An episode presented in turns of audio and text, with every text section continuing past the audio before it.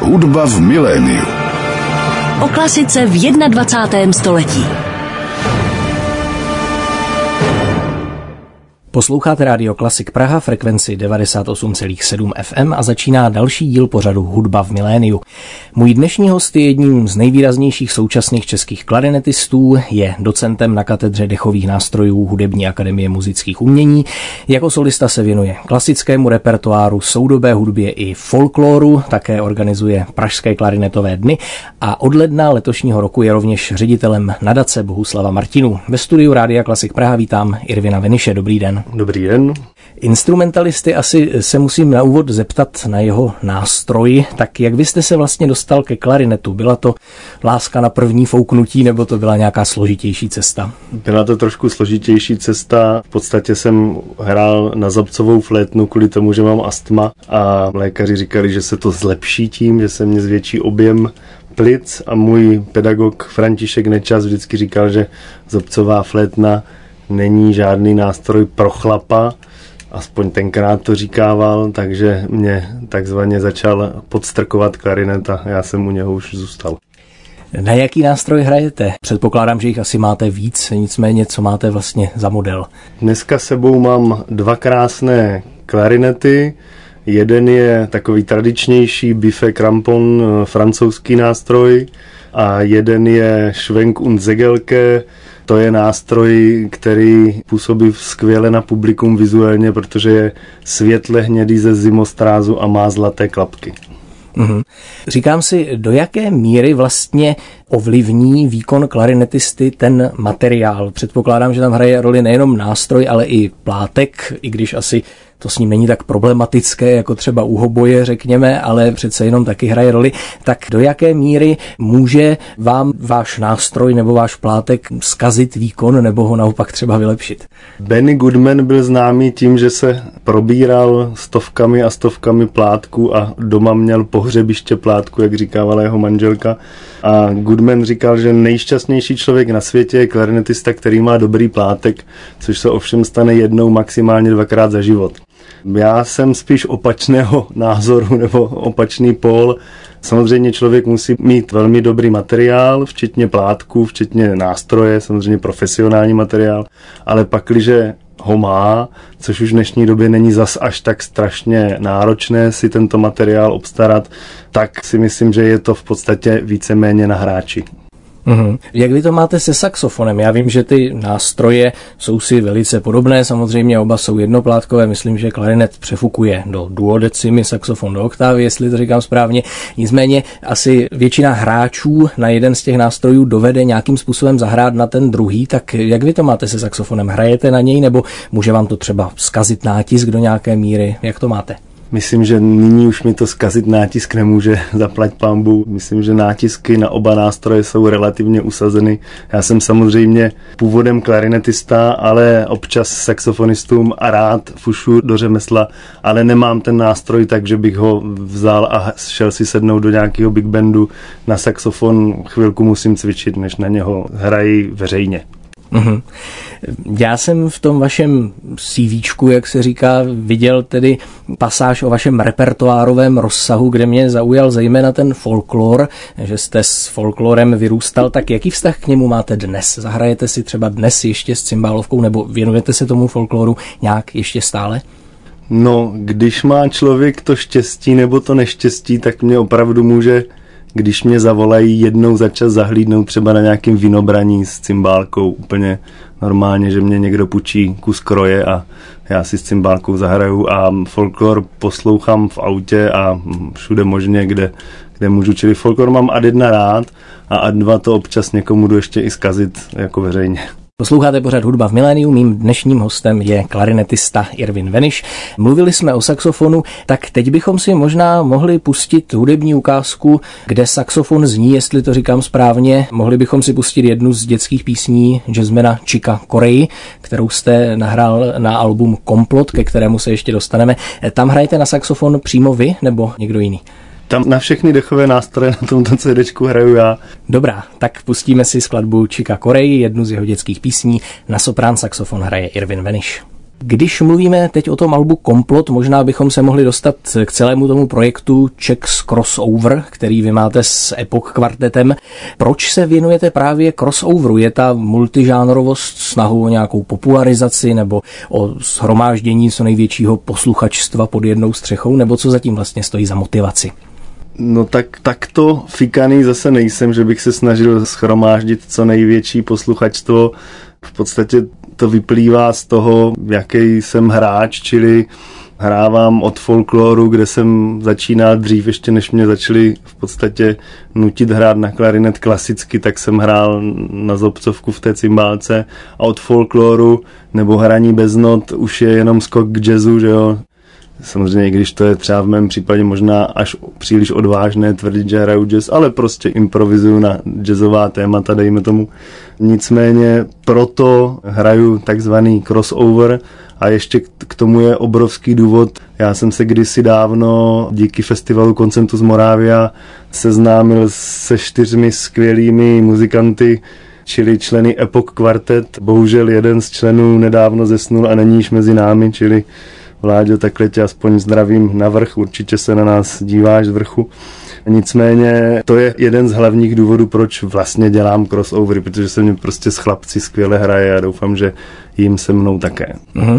Ten projekt Checks Crossover v současnosti ještě nějak pokračuje po tom komplotu? Vyvíjíte teď nějakou aktivitu nebo máte nějaké plány teď, nebo to hibernuje? Projekt Checks Crossover si teďka trošku zahibernoval, protože jsme všichni měli trošku jiné starosti. Myslím, že členové ví, o čem mluvím a ta komunita hudebníků.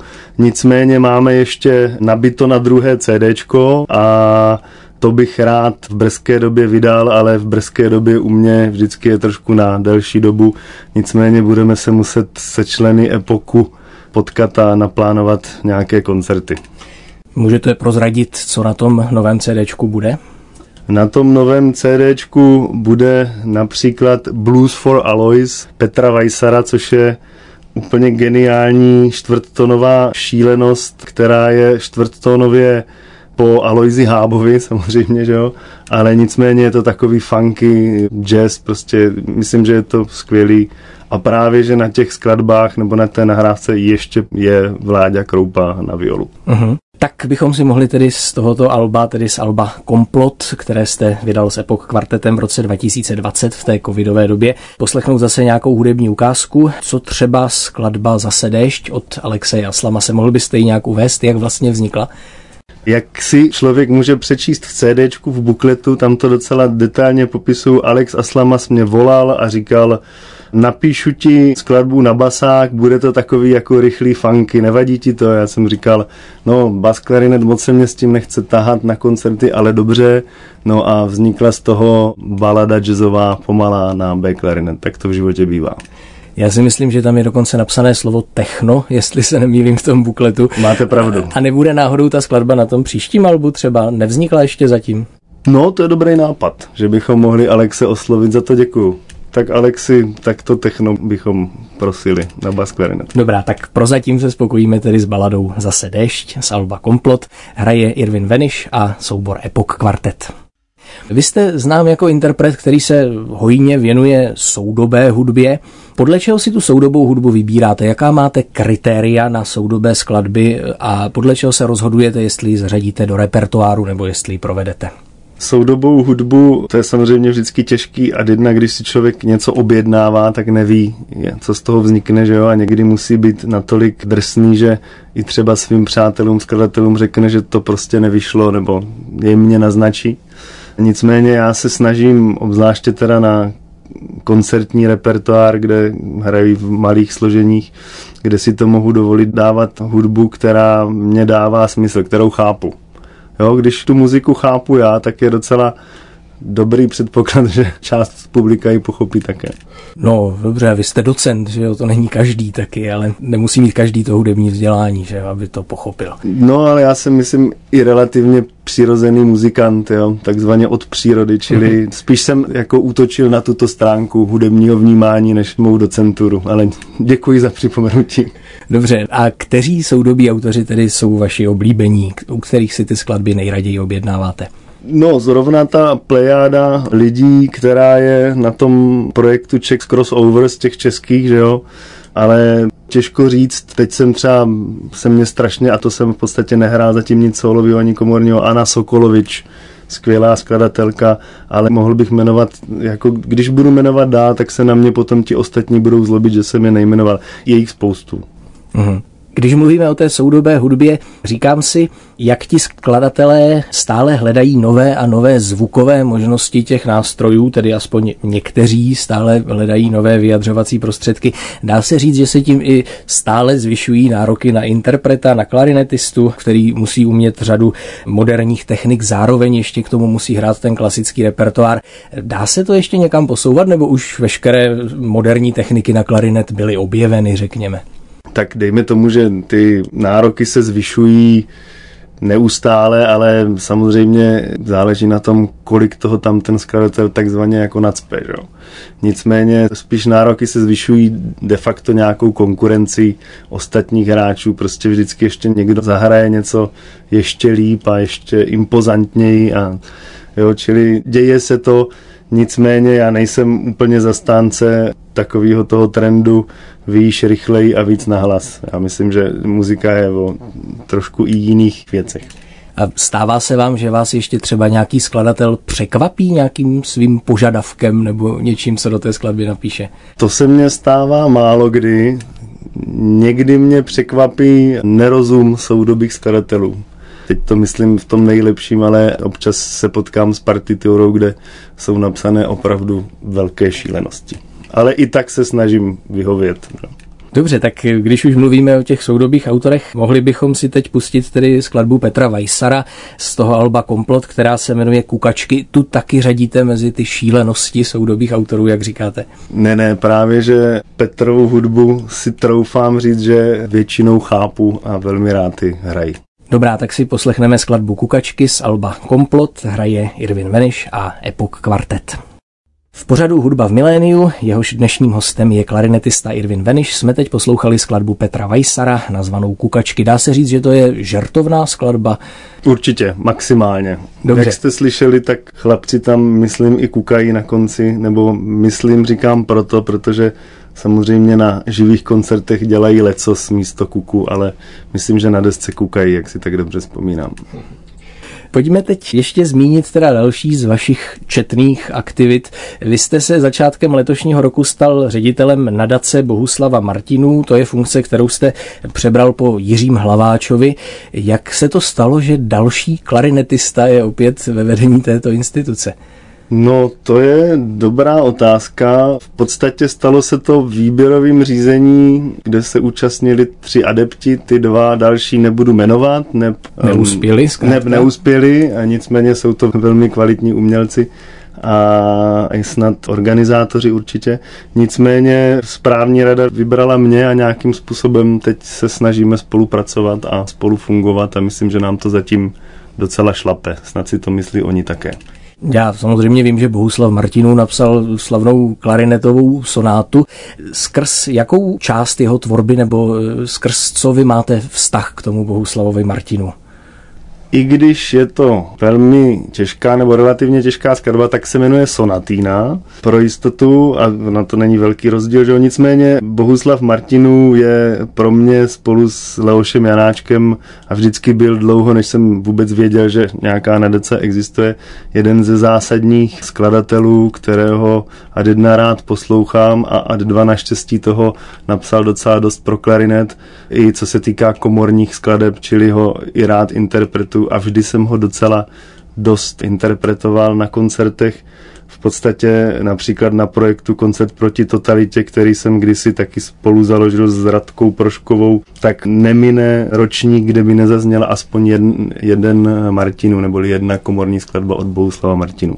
Tak my bychom si teď mohli pustit jako další hudební ukázku skladbu Bohuslava Martinů, kterou jste tedy vybral. Jedná se o nahrávku kuchyňské reví, tak mohl byste posluchačům prozradit, jaké je obsazení té nahrávky a čím je ta nahrávka zvláštní? Kuchyňská reví také vznikala v době covidu, stejně jako komplot, v podstatě paralelně A je to taková teze, že můžeme brát kuchyňskou reví jako takový prapůvod crossoveru, jo. čili myslím si, že tam toho jazzu a tango a všechno tam prostě Martinu použil, ale velmi umně.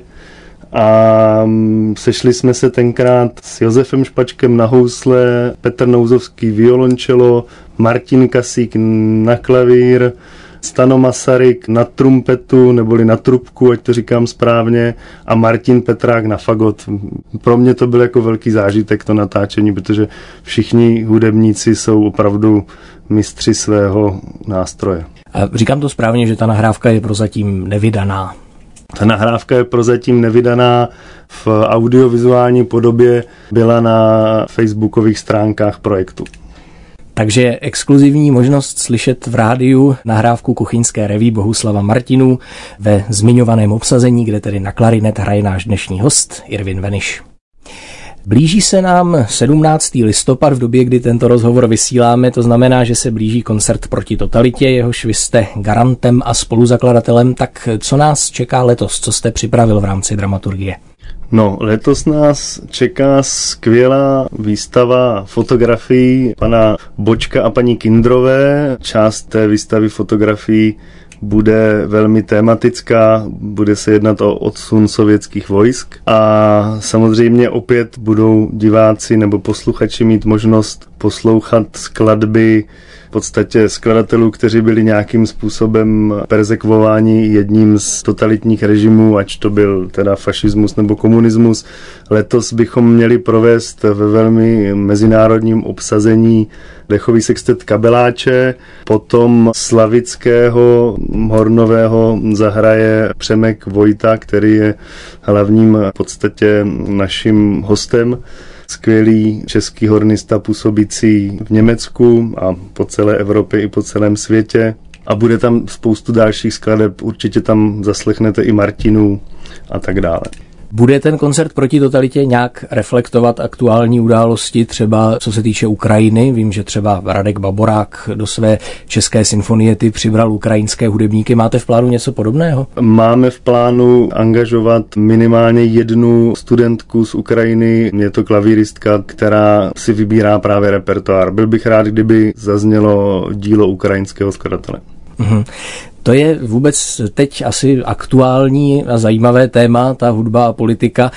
Máme tady na jednu stranu případy jako třeba Anna Nětrebko, která říká, nechte mě být, já jsem pouze zpěvačka, nemám s tím nic společného a přesto je tedy to její napojení na Putina, jak si všeobecně známo.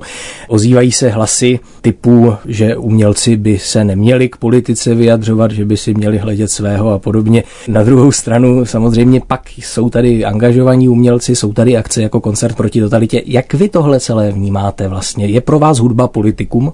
Hudba jako taková pro mě politikum není. Hudba je buď dobrá nebo špatná. Dokonce bych jako netvrdil ani, že nějaký žánr je nízký a nějaký je opravdu vysoký, když samozřejmě jsou skladby, které mají až nadpozemský účinek, tedy aspoň na mě. Nicméně hudba jako taková je pro mě apolitická, ale samozřejmě umělci jsou lidé, kteří prostě fungují v nějaké společnosti a podle mě straní jistým stranám a teď nemyslím politickým, ale třeba názorovým, filozofickým a snaží se fungovat prostě ve společnosti, čili nemůžou být apolitičtí a političtí. Pochybuju o tom. Rozumím. Tak co je pro vás vlastně motivací osobně organizovat ten koncert proti totalitě? No, absolutní motivací na začátku pro mě byl fakt, že je tady spoustu skladeb českých skladatelů, kteří prostě například už nejsou živí nebo ještě žijí a neměli tu možnost, aby po dlouhá a dlouhá léta byly hudebníky interpretovány. Jo. Čili je spoustu skvělých skladeb takzvaně v šuplících, které nikdy nezazněly nebo zazněly jen několikrát a publikum nemělo možnost ty skladby slyšet. Tak to byla úplně prvotní věc. Ale další, další motivací bylo především to, že je to jakýsi protipol takovému tomu koncertu s kelímkem piva a s buřtem na Václaváku nebo kdekoliv jinde. V podstatě takové, aniž bych jakoukoliv akci chtěl hanit, ale je to spíš takové hlubší zamyšlení nad tím, co se vlastně v těch listopadnových dnech, ať už to bylo teda v 30. letech neboli v 89. stalo. Dobrá, tak to bylo pozvání na koncert proti totalitě, jehož je můj dnešní host, klarinetista Irvin Veniš, garantem, dramaturgem a spoluzakladatelem. Mohli bychom si tady ještě pustit nějakou hudební ukázku z toho vašeho alba Komplot. Mohla by to být další třeba z dětských písní Čika Korej, kde vy hrajete na bas klarinet, jestli to říkám správně. Ten bas klarinet, kromě toho, že je tedy evidentně těžší než klarinet a že je asi namáhavější ho sebou nosit, čím je ještě ten nástroj specifický? No Baskarit má samozřejmě krásnou barvu, že jo, jde hodně hluboko až po spodnice, že jo, čili má takovou, když to dobře jde, tak má samatovou barvu dole, ale samozřejmě fyzikálně se na delší troubu, jak se říká, nebo delší vzduchový sloupec hrají lépe i vysoké tóny, čili se na něho docela dobře dá hrát i velmi razantně. Dobrá, tak my si teď poslechneme, jak na bas klarinet hraje Irvin Veniš. Zmínili jsme koncert proti totalitě. Z těch listopadových událostí je tu pak ještě jedna, která také souvisí s vaší funkcí ředitele nadace Bohuslava Martinu. A to jsou tedy dny Bohuslava Martinu, které budou probíhat mezi 28. listopadem a 17. prosincem. Tak mohl byste přiblížit tedy letošní program a na co se mohou posluchači těšit? No, já bych především rád řekl, že Dny Bohuslava Martinu je v podstatě předvádění děl Bohuslava Martinu v kontextu dalších skladatelů. Čili opravdu posluchači se můžou těšit jak na Antonína Dvořáka, Leoše Janáčka, Bedřicha Smetanu, ale i například Morise Ravela, Bélu Bartóka a třeba Benjamina Britna na skvělé soubory, kterými jsou Benevicovo kvarteto, Ensemble Inegal, Janáčkovo, trio nebo Vihanovo kvarteto a tak dále a tak dále. A také určitě bych rád zmínil soutěž, kterou nadace pořádá pro naše mladé hudebníky, čili soutěž Bohuslava Martinu, kde se letos v oboru solové housle a komorní hra utkají naši mladí umělci. Tam se asi už teď nikdo nepřihlásí v době, kdy vysíláme tento rozhovor, nebo kdy je uzávěrka přihlášek do té soutěže? Tam se určitě nikdo nepřihlásí, nicméně soutěž se koná vždy takhle koncem listopadu a je každým rokem, čili další možnost je hned příští rok. Dobře, tak to byly dny Bohuslava Martinu, které tedy budou probíhat mezi 28. listopadem a 17. prosincem. No a závěrem možná tedy ještě obligátní otázka, kde vás, jakožto interpreta, mohou třeba posluchači v nejbližší době slyšet na koncertě? To je vždycky otázka, u které mám naprostý okno. Dneska jsem se připravil, čili čeká mě například Brahmsův kvintet s doležalovým kvartetem v jejich koncertním cyklu. To bude 15. prosince a nebo 15. listopadu světová premiéra koncertu pro bas, klarinet a perkuse Jana Mikisky. Na to jsem sám zvědavý, doufám, že už mi brzo dojdou noty. Dobrá, tak se budeme těšit na vaši interpretaci tohoto nového díla. Jsem moc rád, že moje pozvání do pořadu Hudba v miléniu přijal klarinetista Irvin Veniš, pedagog Hudební akademie muzických umění, který byl dnes naším hostem tady na Rádiu Klasik Praha. Děkuji vám za rozhovor a ať se vám daří, budeme se těšit případně na viděnou na vašich koncertech. Děkuji mnohokrát za pozvání. Hezký den. Naschledanou. Hudba v miléniu.